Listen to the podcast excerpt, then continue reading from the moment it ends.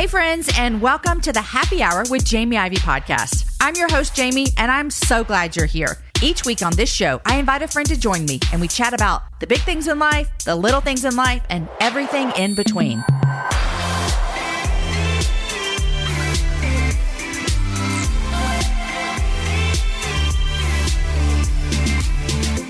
Hey there, friends. Welcome to another episode of the Happy Hour with Jamie Ivey. I am your host, Jamie, and today we have a great show for you. Before we jump into the show, I want to remind you about something that I was thinking that I hadn't told you about in so long, and that is our marriage challenge. In 2020, Aaron and I were working on our book Complement that released actually this month, and marriage got hard uh, for a lot of reasons COVID and quarantine and, and life getting turned upside down. And we decided come 2021, we want to help equip people to work on their marriages while we, alongside, work on ours as well. And we thought, let's use some of the same platform that we already have. And so we created the 2021 Marriage Challenge. And what it is, is you sign up, it is completely free. And every month we send you a conversation that we have with another couple about marriage. We talk about forgiveness and following and leading and cheering for each other, what we expected marriage to be. And so here we are in March, which means we've already released three episodes. If you sign up, you can listen to everything all the way back through January. We not only release a podcast episode with them that you just get when you sign up, we also give you date night ideas and conversations to have on your dates to enhance and deepen your marriage connection. So if you would love to join, we would love to have you. Go to aaronandjamieivey.com. And on that webpage, you're going to find information about the 2021 Marriage Challenge. Don't forget, completely free. We just want to provide resources to help you guys and to help us all work on our marriages so that at the end of this year, we can say, hey, we put in the work, we did it. We care about each other and our togetherness. Guys, today's a good show. On my show is longtime journalist and news anchor Richard Lui. Richard just released a book this week, actually, titled Enough About Me. Today, we talk about selflessness, and Richard specifically talks about the journey of caring for his dad, who currently has Alzheimer's. We talk about the importance of being selfless and doing the right thing, as Richard's job has taken him to a lot of hardships he's experienced that he's covered personally and that he's covered as a journalist. He's also seen people step up in selflessness, and we talk about that today. At the very end, he talks about a concept called three lunches. I want you to listen to it so that you can really get a grasp of what he's saying. Guys, sit back. Here's my conversation with Richard Lui. Richard, welcome to the happy hour. Jamie, it's great to be here. Thanks. My first ever. Your first ever time on the happy hour. Not your first ever happy hour, but. first time on definitely your happy hour, but in addition, uh, a podcast for this book. So Way to go. I'm your very first podcast interview? For the book, yeah. For the book, yeah. Well, this is exciting. And so I get to get the very first time for you to talk about it. Before we jump into it, because I have a lot of questions about the project that you're releasing. Well, when this is airing, it just released this week. I have a lot of questions about it. But first, introduce yourself to all of my listeners so they know who they're listening to today. So, uh, Jamie, I guess most of the time I'm a journalist and have been so for either 15 or 30 years, whichever way you look at it. And right now at MSNBC and NBC News, uh, before that was with CNN. And before that, I was doing all these tiny little startups along the way before becoming a full time journalist. So that's kind of me in 30 seconds. That's a big difference, 15 and 30 years. Can you explain on that a little bit? Yeah. You know, when I was in college, I volunteered for the uh, news station. And then after that, I stopped doing news, if you will, for the next 15 years, and I was working in business. But I think the start of journalism, strangely, is at church camp in Lake Tahoe, where me and a buddy of mine, it was a, about a seven to nine day long thing.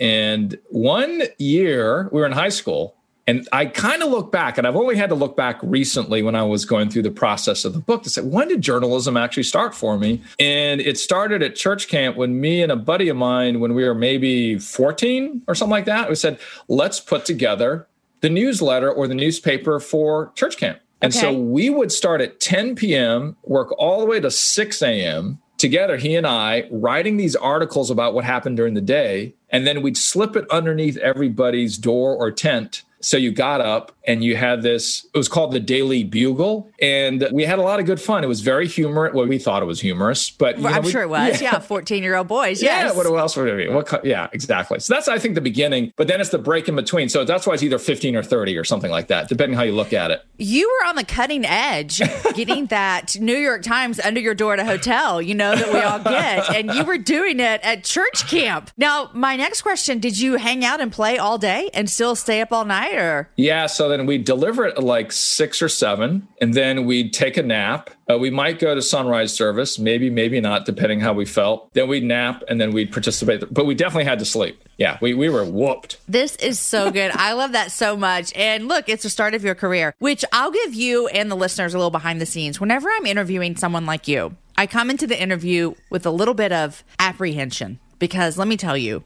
Jamie Ivey is not a journalist. Jamie Ivey is just let's have a conversation for the podcast. But I always think like, oh my gosh, Richard's such a professional. No, I am just a hack over here. No, I, I, you know, watching your show, your podcast, as well as your new TV show. Congratulations. Thank you. Is to see that you wear all those hats, which I think you know you already knew but it's just now very much in front. And the naturalness which you are on tv you'd think you've been doing tv for your entire life. So no wow way. richard. No way. You can go ahead and just send my number to any of the network executives that you know. Just send them on over to the jamie ivey show and let them see it.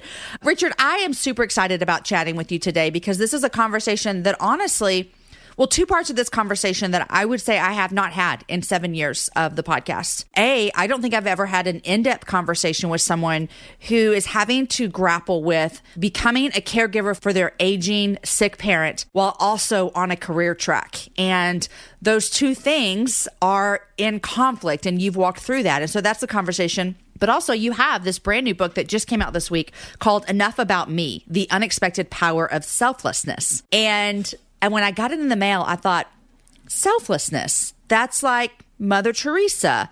That's like the man that runs into the fire to get to save the children from the fire. Is that me? And so you dive in to that concept in this book. And so a, I just want to hear, first of all, tell me where this concept of you even having to grapple with what does selflessness look like? How did that begin for you in your life? Yeah, it started caring for my dad when he got diagnosed with Alzheimer's disease about eight years ago. And I knew that I wouldn't be able to work full time. I'm in New York, he's in California. And, you know, he had done, we can talk about more about this later. He'd done so much great stuff for me. You know, why when I stop and rethink what I'm doing for him. Mm. So I decided, you know, let me see what it might mean. And by the way, there's no such thing as a part-time news anchor. It's seven days a week, you know, 24 hours a day, yeah. right? Yeah. And so I realized going into the office, it could be that discussion. Well, Richard, we we love you a lot. You like us too, but you know, sometimes things don't work out and that's okay, right? That's just life, right? Yeah. Mm. And so Yvette Miley said to me, Well, tell you what, guess what? I'm a long distance caregiver too for my mom in Florida.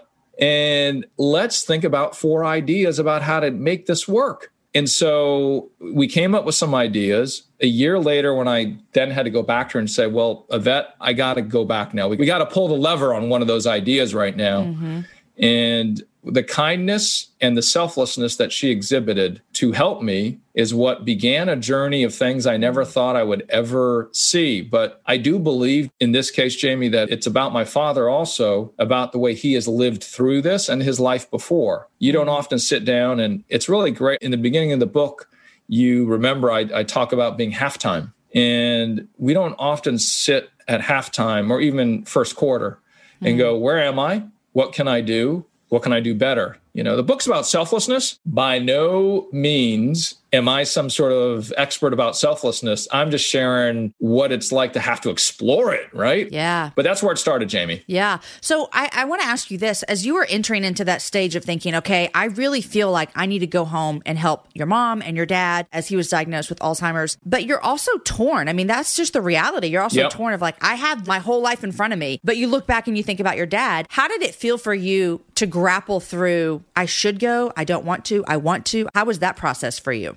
It's never the same note every day. It's never the same song every day. It is everything you can imagine. And then you taking a step back to see what's good for you. And so I had the tough days where, you know, I'd be like, I'm losing this job of being a news anchor. But most of the days it was, okay, this is the right thing to do. Mm. It's not all peaches and cream, as they say. Yeah. And it's yeah. still not that. But I accept that. And as you know in the book, in that sort of exploration, it's okay for it not to be perfect, but to still strive for the yeah. perfect opportunity. That's so good. You talk in the book about selflessness being like a muscle that you have to train. And I think that, you know, when I was thinking about that as I was exploring this conversation with you, I'm like, I think we could say that about so many things, you know, when you're like, oh, gratitude, I have to train myself to be a grateful person. It just in ourselves, we are very selfish people. So you talk about it being this muscle. How do we train ourselves to be more selfless? One of the ideas, so, is to do little things. We don't have to be Mother Teresa or Desmond Tutu. We don't have to be these amazing doctors and nurses all across our country and our world that have stepped forward. I can't be that.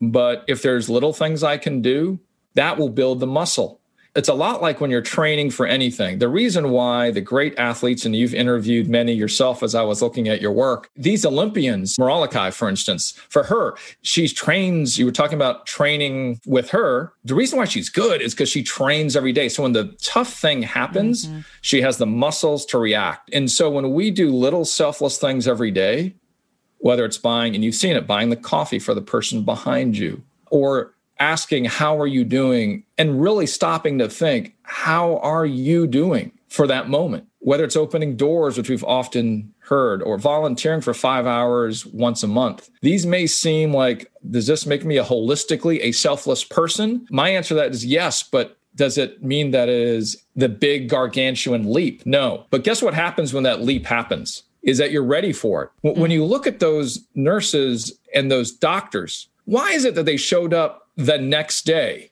right? I grab my head as a news person. I watch them. You've seen it, right? They're talking mm-hmm. into the camera. They're in their car. They're not sure if they're going to survive. They don't have the right gear. And I'm like, but guess what they do? Mm-hmm. They show up the next day. And yeah. so for me, that's because every day of their life in their career, they were doing a little thing. And then when the big thing happened, this horrible year that we've had, they're our shining light because they had the muscles to step forward as our care heroes in the last year. And that idea of doing something little is the acceptance that I'm not perfect yeah. and that if I can just do that little bit in my imperfection, at least I'm trying to get better. Okay, so here's the question I think some people might be asking as they're listening to you talk about this. And me, I'm listening, I'm like, yes, I want that. I want all the little things so that when the big thing comes, I am ready. But at the end of the day, Richard, does it matter if we're selfless or not? I mean, like, am I going to be hurting someone? Is it going to be better for me as a person to be selfless? What's the difference in if I am or if I'm not? Well, if I'm not selfless and I live a selfish life, then I would look at the other extreme, right?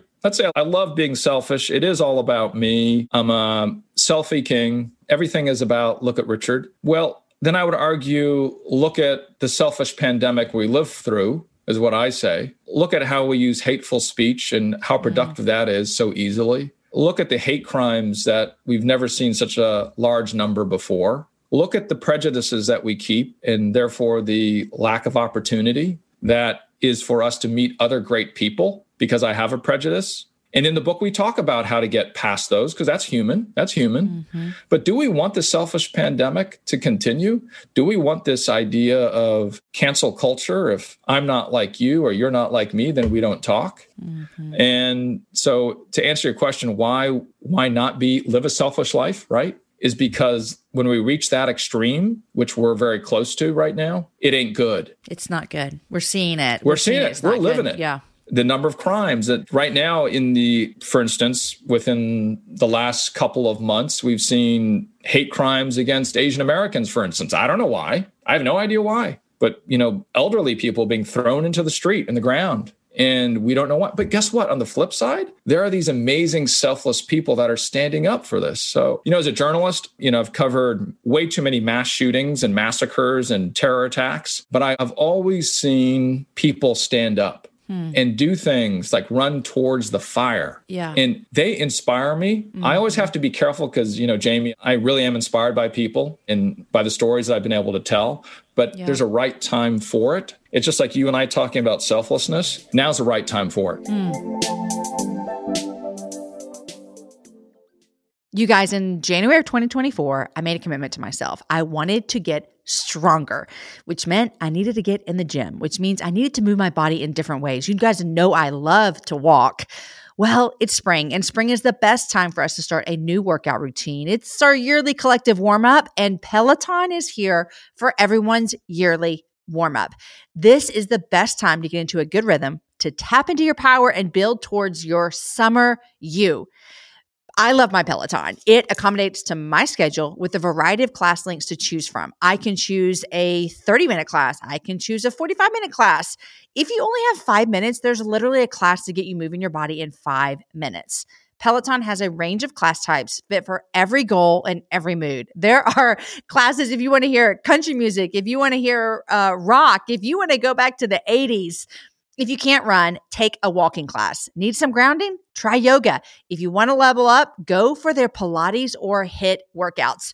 Here's what I love is that you can move at your own pace. And that is what I'm learning that my body needs right now. It needs to move at its own pace. Peloton makes the process easier with personalized recommendations and guided programs that take all the guesswork out of working out. You guys, we think about so many things during the day. Let's take the guesswork out. Let's jump right in and let's keep our fitness journey fresh every single day. Peloton has everything you need to get you where you're going.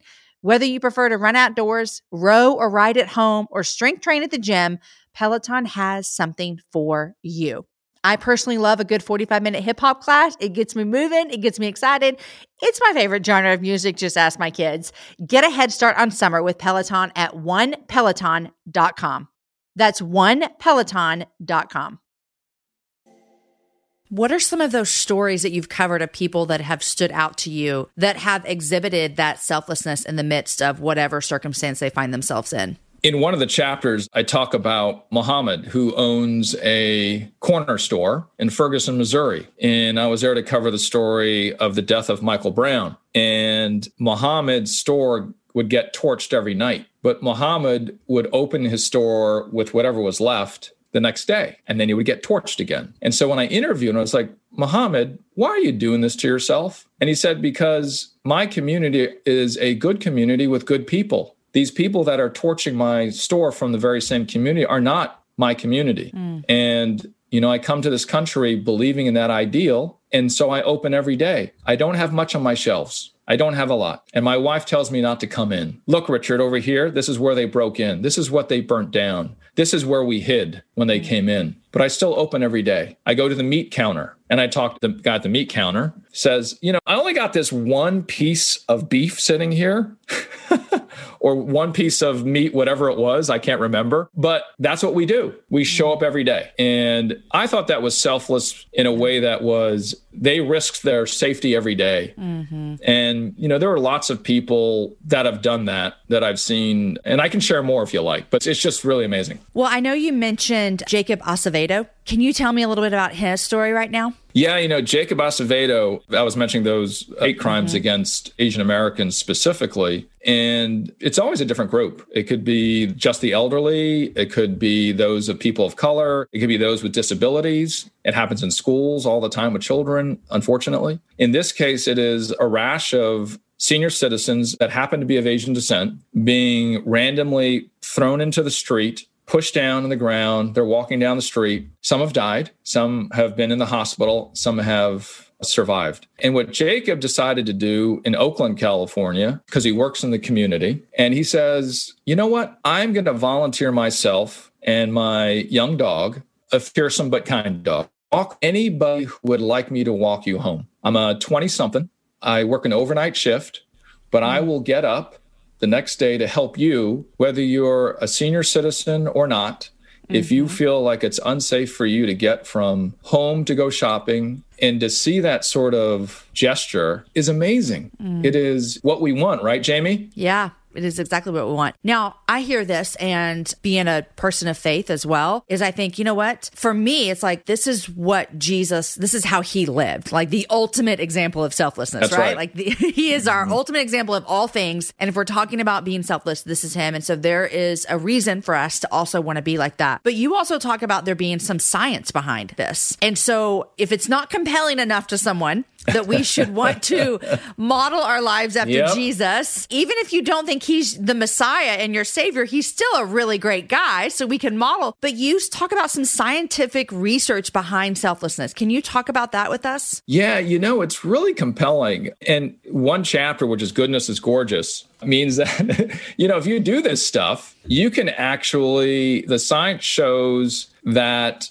if you're looking at what's in it for me for a moment, right? We actually live longer. We actually look better in the eyes of others, less disease, longer years, happier years. The reason why I dipped into science for this is no matter where you are on the spectrum of selflessness or faith, this is a good idea. And if you're going to be a, you know, just putting on my business hat, I was like, well, prove it to me. Why mm-hmm. is this better for me? Yeah. And so in the book, you'll notice because we had two researchers that joined the team to put this together, is that we show you the statistics of how those who are selfless live longer and look better. And I actually have a study of myself uh, for those. And one study is really funny because the researcher said, Richard, we got to do it with a picture of you. There's going to be the selfish Richard and the selfless Richard and the one in the middle. And people are just going to react to, based on the description, who they think is more attractive. And sure enough, selfless Richard in the study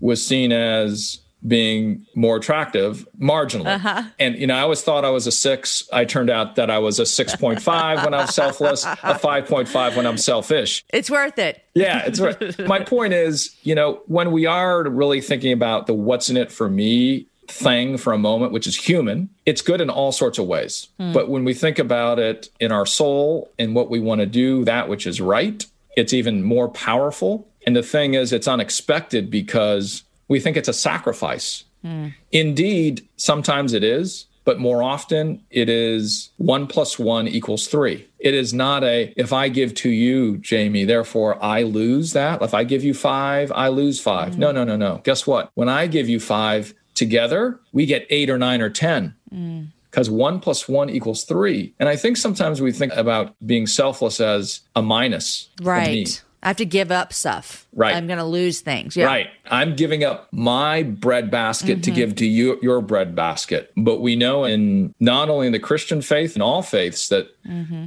the word is that you really do get more. Yeah. And I think with my father's experience and me caring for him, I wasn't really thinking about sacrifice all the time.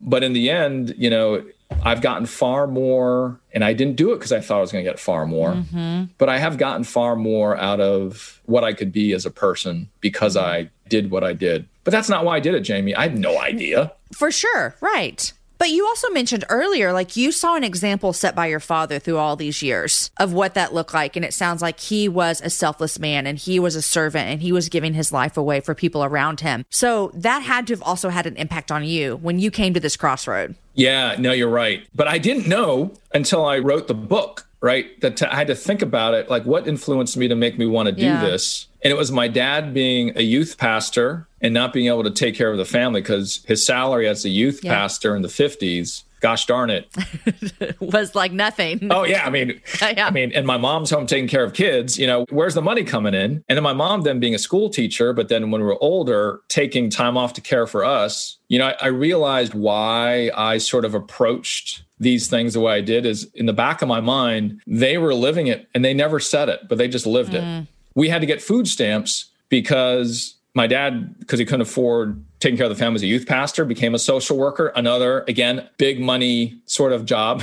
Mm-hmm, so right. he had to actually go to his fellow coworker to get food stamps for himself. But they never gave up, yeah. Jamie. They stuck with their knitting. When my mom got asked if she would like to get a promotion as a school teacher to be like a vice principal or something, she was like, no, because I teach children. Mm. And in fact, she decided I want to go to the most difficult elementary school in the city. I was like, but mom, doesn't every school teacher want a promotion and right, make more money? Right. Move up the ladder. She wanted to teach the kids till the end. You know, I think that is important for us as we're listening to, you know, as a mom of four kids, I'm always evaluating that my kids are watching what I'm doing. And, you know, unfortunately, they're probably picking up some really bad habits from me, you know, so. along the way. I'm sure there's something no. there, but they are watching and it matters about the people around us that we're serving. And so I want to ask you, what's different about you today than eight years ago? First of all, that I'm in a book talking about selflessness. Number two, in the book, talking about faith. I mean, I'm a guy as a 13 or 14 year old kid thought I was uh, the next disciple. I was an apostle. Uh-huh. And you come into my circle and I'm going to save you, right? And yeah. I talk about that in the book about, woo wee, that was uh, eye opening. And then completely was rejecting of what Christianity might be because of its in the imperfection of people. Mm-hmm. I go through that in the book. So those are two surprising things that, you know, I'm actually I normally keep it to myself mm-hmm. because I respect everybody's journey mm-hmm. in selflessness and faith in life. You know, you have your way and we will all find our way. And so the surprising part about this 8 years later is that I'm putting it down in paper and I'm here talking to you Jamie yeah, about it. Yeah. Yeah. Well, I do want to ask, you know, when you made this decision and walked into your boss's office and said, Hey, something's got to change. And how amazing was she for you in that journey? I mean, I just read that and it was like so great. How is your dad doing today? He just got out of the hospital a week ago. And the tough part for us always is the doctors will say, Hello, you know, got your dad at the emergency room. Because what happens is Alzheimer's, you forget how to eat. So what happens mm. is you'll swallow food, gets into your lungs, you get pneumonia because you got all this wow. stuff in your your lungs. So yeah. it's very common. So he's been in the hospital probably 10 times. And one of the first things we'll hear is you should let him go. You know, because my dad can't talk, can't walk, and eats through a feeding tube. And the first things we'll say is we don't know medicine. We're not doctors, but we know one patient really, really well. And that's Stephen Lui. Like we know him really, really well. And so give him liquids, give him his antibiotics. He's probably dehydrated because he doesn't know how to say I'm thirsty when he gets a small infection. Right. Mm-hmm. You and I, when we get mm-hmm. a small infection, we'll go, Oh, I'm thirsty. I'm going to get some more water. I'm going to drink more water. And he can't do that. But my worry is it's always, Jamie, are we keeping him too long? Mm. Because we think of, you know, he's a very, he told us, and we remember this all the time. He says, you know, when it comes time, I'm ready to go. God's ready to take me home. And so we remember that. Mm-hmm. And so when it's ready, when time's ready, we're going to do that. But yeah. we also know that he was a person that's a fighter. And so when we look into his eye, we can tell because again, we know one patient really well. Yeah. And so, like, the, the, unfortunate thing about COVID is I can't be next to him and talk to him to figure that out. Yeah. In the old days, I would put on a, you know, some headphones and I, it's an amplifier, and I'd talk to him. I'd say, "Hey, Dad, if you can hear me, because his eyes will always track, and that's how we know he's there. Mm-hmm. But I determined that only by saying, Hey, dad, if you can hear me, blink once. And then he'll blink once. Mm-hmm. And that's what, well, maybe he just happened to be blinking. Maybe that was just a, a random blink. I don't know. I don't know. Mm-hmm. He did it again. I pulled out my phone I recorded it for the third time. I showed it to my family and I said, He's still there mm. and he is listening to us. And therefore, because he's listening, he's talking to me. Yeah. But I'm worried about keeping him too long, but that's above my pay grade, as they say. Yeah. But by him being there in that way, it's what inspires me to do this book and actually do these sorts of conversations. Yeah. I think yeah. he'd be surprised. He'd probably be very, very proud too. I don't know. I don't get my grammar right. I do know this. You wrote your dad a letter and you told him everything you were grateful for about him and you read it to him in his nursing home. When was that? And can you tell me about that? It's very interesting because I feel like I've read it to him many times. Hmm. And I would say the in summary, the letter that we all read to him now when we can is and this is also a surprising thing about our journey here, Jamie, is that we, as part of talking with him, is to read a chapter of the Bible because that's what he knows. And by golly, when we get in through half of a chapter, is when he's like, woo. He's there. Yeah, because you know the issue is like when you and I talk, you'll say, "Hey, Rich, how you doing? Hey, Jamie, how you doing?" And we'll go back and forth naturally, right? But when you have Alzheimer's, there's no conversation. So what do I do? Like, I can't talk back. Hey, Dad, how you doing? Yeah, me too. Did you like that food? So he doesn't get to hear my voice long enough to identify me. Mm. And so, sure enough, my oldest brother, who surprised the heck out of everybody, said on the family text group, Hey, by the way, I just read John chapter one to dad, and he perked up. So, two things out of that, Jamie. Mm-hmm. Number one is who read yeah. what and what happened? Uh huh. You know, we're typical PKs. Like yeah. we ran the other way, right? and so, my oldest brother doing that and because he named his two children after books of the Bible because of my father being a pastor. Mm-hmm. But when he did that, a lot of things, a lot of synapses went off in our heads. Number one, that's that little step I'm talking about. That's a win. Yeah. And these little things are really, really big. And sometimes we forget that. Number two was that that was the way to reach my father. Yeah. If there's one thing that is his soul and his brain all at once. Yeah. It is the Bible, and mm-hmm. he studied it all the time, you know, endlessly. Super imperfect guy mm-hmm. would get, you know, the meaning of verses wrong all the time. Don't we all? Yeah, uh-huh. it weren't for my mom, you know, being such a great student, she would, you know, write all of his work. But any case, is that we he would perk up halfway through. Mm. And it was because of not only brain and heart, but also my voice. Like he knows our mm-hmm. voices. Yeah. And he was able to hear it for like 20 minutes. And so I know you asked me how my dad's doing, and you got this like long soliloquy, but it's really been something else to go through caring for my father and all the lessons we're learning individually along yeah. the way about ourselves.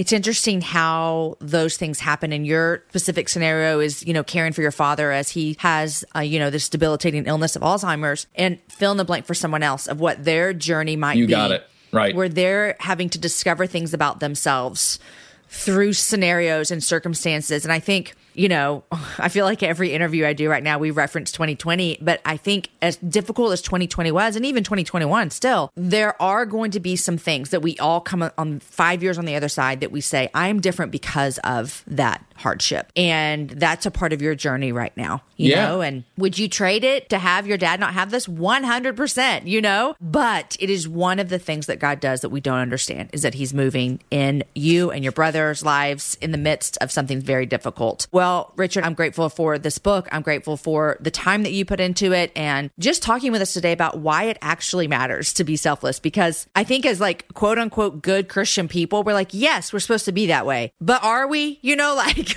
are we actually doing that? And this is such a good reminder of why it matters.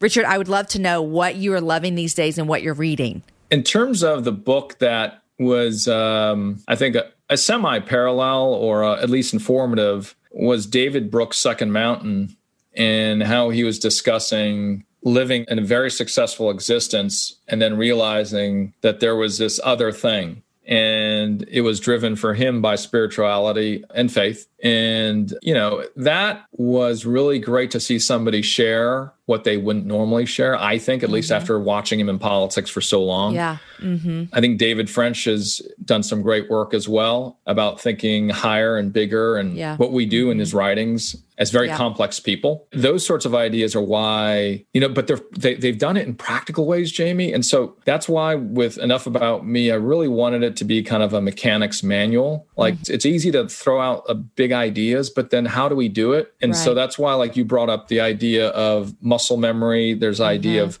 three lunches. There's idea of 10 stones, all these things that try to make it bite size so it's not too like way up here yes, instead yes. it's on the ground. Yes. I wanted to ask you about three lunches. Can you give us that real quick? I'm hungry too right? It's about that time of right. I read this and i was like i saw the way you wrote this and i just thought man that sounds really scary and difficult and uncomfortable. So tell us all why we should do it.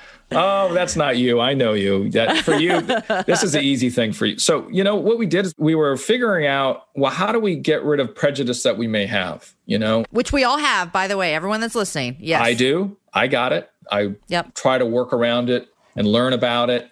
And the way I do it is this idea of three lunches, which is to not only make a list of three people you thought you'd never hang out with and then have lunch with them, but then have three lunches with them. There's a study out of Stanford that shows, let's just say you and I have prejudice against each other for some reason. You know, you don't like people that have a gray hair. I got some gray hair now. Uh, I don't like people that have brown hair, whatever the case may uh-huh. be. Yeah. But it showed that after three gatherings, you and me, Jamie, all of a sudden, whatever that prejudice was about gray hair and brown hair was gone. And the bottom line is if we just get together and share three lunches, how much better would the place be? And that's really accessible. Make the list of three people you thought you'd never hang out with, then try to have three lunches with them or have one. Start with one. And so good. Right? Yes. I mean, because we always are talking about so many guests on the happy about why proximity matters. And proximity matters because you can't still hate people with gray hair when you become a friend with someone with gray hair. And that's a, you know, a silly example that we're both using, but you change your ideas about immigration when you meet an immigrant. You change your idea about a gay person when you meet a gay person. You change your idea about a single whatever, you know, and so it just matters. And those necessarily are not people that you disagree with, but just differences yeah. and then spending time with them. So I so love true. it. Yeah, no, it's so true. In the book, we show why we are that way. We're social, we're the most social being on the earth. And what, even when we're asleep, Jamie, the study that we referenced shows that we're still thinking about hey, did Jamie like me or didn't like? How do I better get to know Jamie? Like after this call, when I sleeping up tomorrow, we're just we're built that way. Yeah. Our brain is always thinking about how can we be better friends with somebody else once we've met them. Mm-hmm. So good, Richard. Thank you so much. Congrats on this book. It just came out a couple days ago. You guys get it wherever you can. Enough about me, the unexpected power of selflessness. Not only is your story throughout here, but it also is practical and scientific and all the things that make you go, I can actually do this. So Thank you. Jamie, thank you so much. This is really great. And I do like people with brown hair better now today. thank you. Thank you. Gray hair, gray hair. I'm in. I'm in. Okay.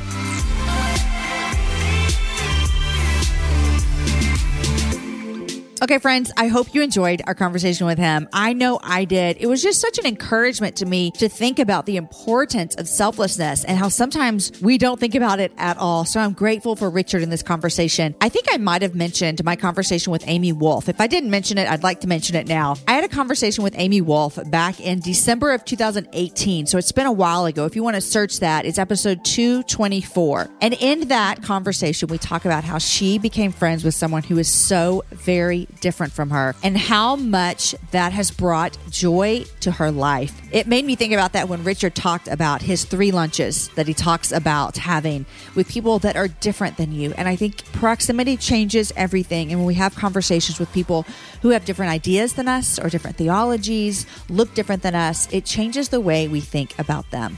You guys check out Richard's book, Enough About Me, if you're interested in hearing more about his journey with selflessness. Today's show was mixed and edited by the team at Podshaper. The show notes are written by Abby Castell. The music is developed by Matt Graham, and the whole thing is put together and produced by Lindsay Sweeney.